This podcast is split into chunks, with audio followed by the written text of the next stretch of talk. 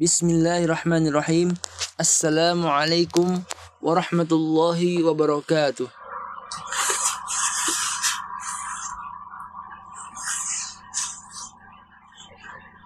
الحمد لله الذي أرسل رسوله بالهدى ودين الحق ليظهره على الدين كله وكفى بالله شهيدا أشهد أن لا إله إلا الله وحده لا شريك له وأشهد أن محمدا عبده ورسوله la nabiyya ba'da.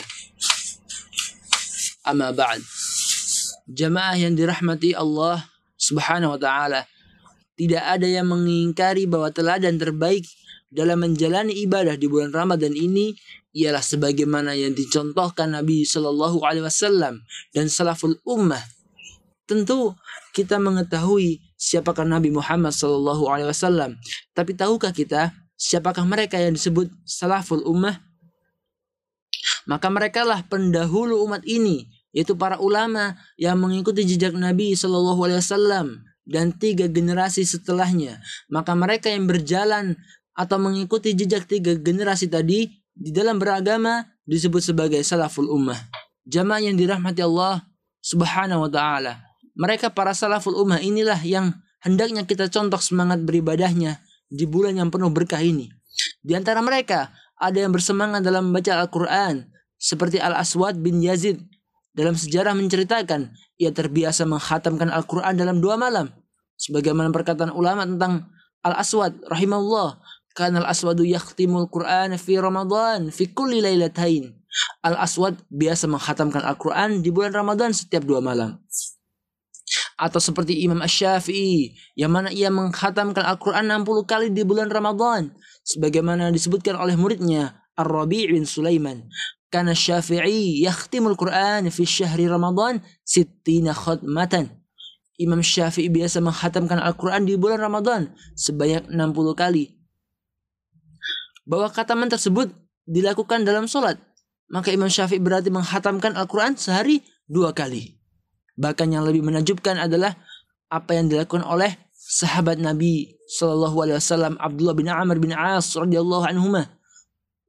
Sebagaimana hadis berikut dari Abdullah bin Amr radhiyallahu anhu ia berkata, "Ya Rasulullah, fi kam aqra'ul Qur'an?" Qala, "Fi syahrin." Qala, "Inni aqwa min dzalika."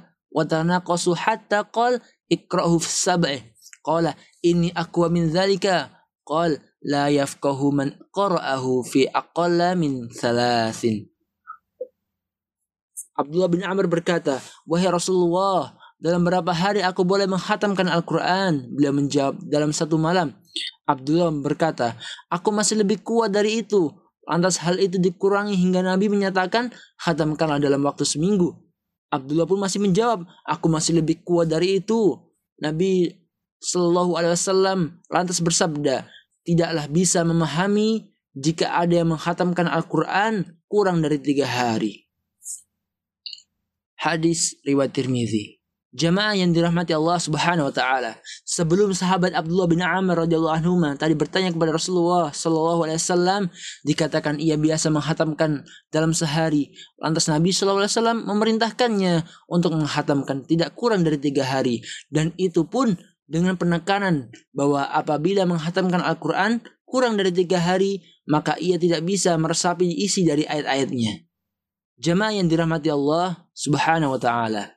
Dan di antara mereka, para salaful ummah ada juga yang bersemangat dalam beribadah di bulan Ramadan dengan memberi makan orang yang berbuka. Hal itu sebagaimana yang dilakukan oleh sahabat Abdullah bin Umar radhiyallahu anhu.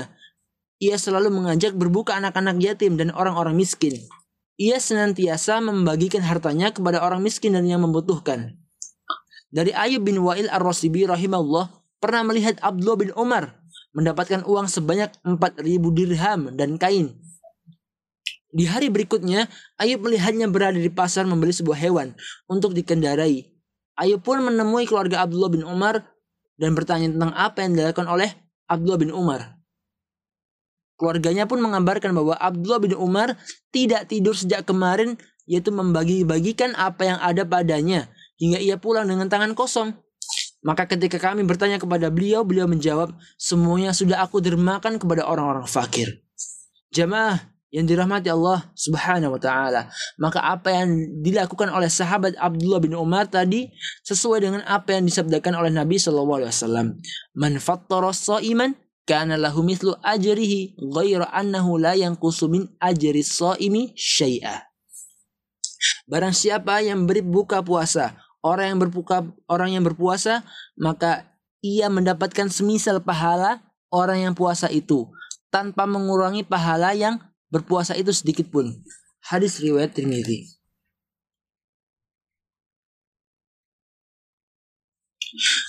Jamaah yang dirahmati Allah Subhanahu wa taala. Di antara mereka pula ada yang bersemangat di dalam salat malamnya sebagaimana beberapa kisah berikut.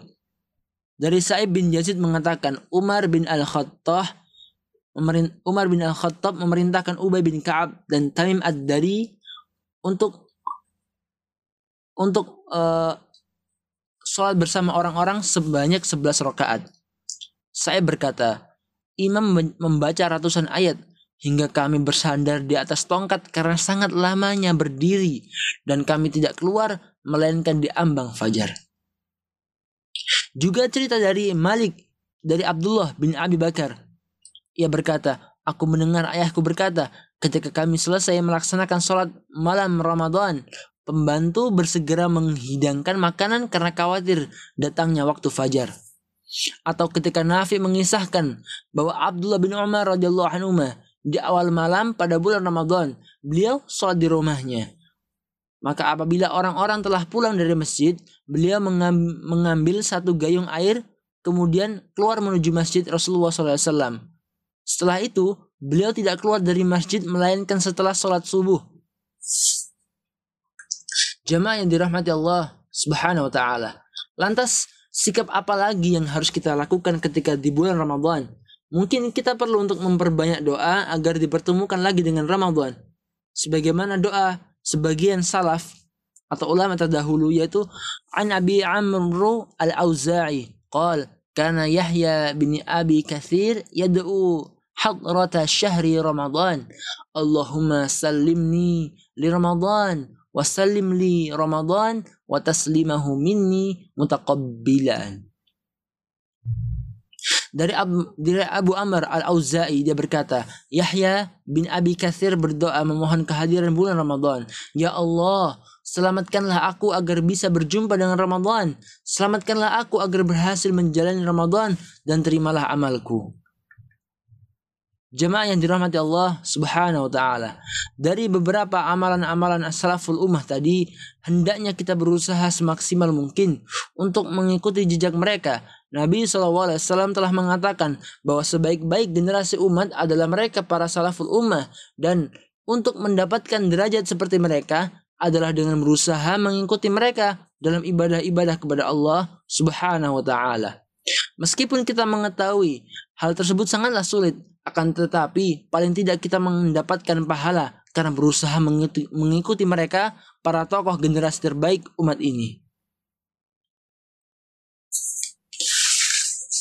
Maka jemaah salat rahimani wa rahimakumullah. Cukup sekian yang bisa saya sampaikan. Bila ada kurang maka itu datangnya dari saya pribadi dan bila ada kebenaran maka itu datangnya dari Allah Azza wa Jalla. Aku qouli hada, thumma assalamu alaikum warahmatullahi wabarakatuh.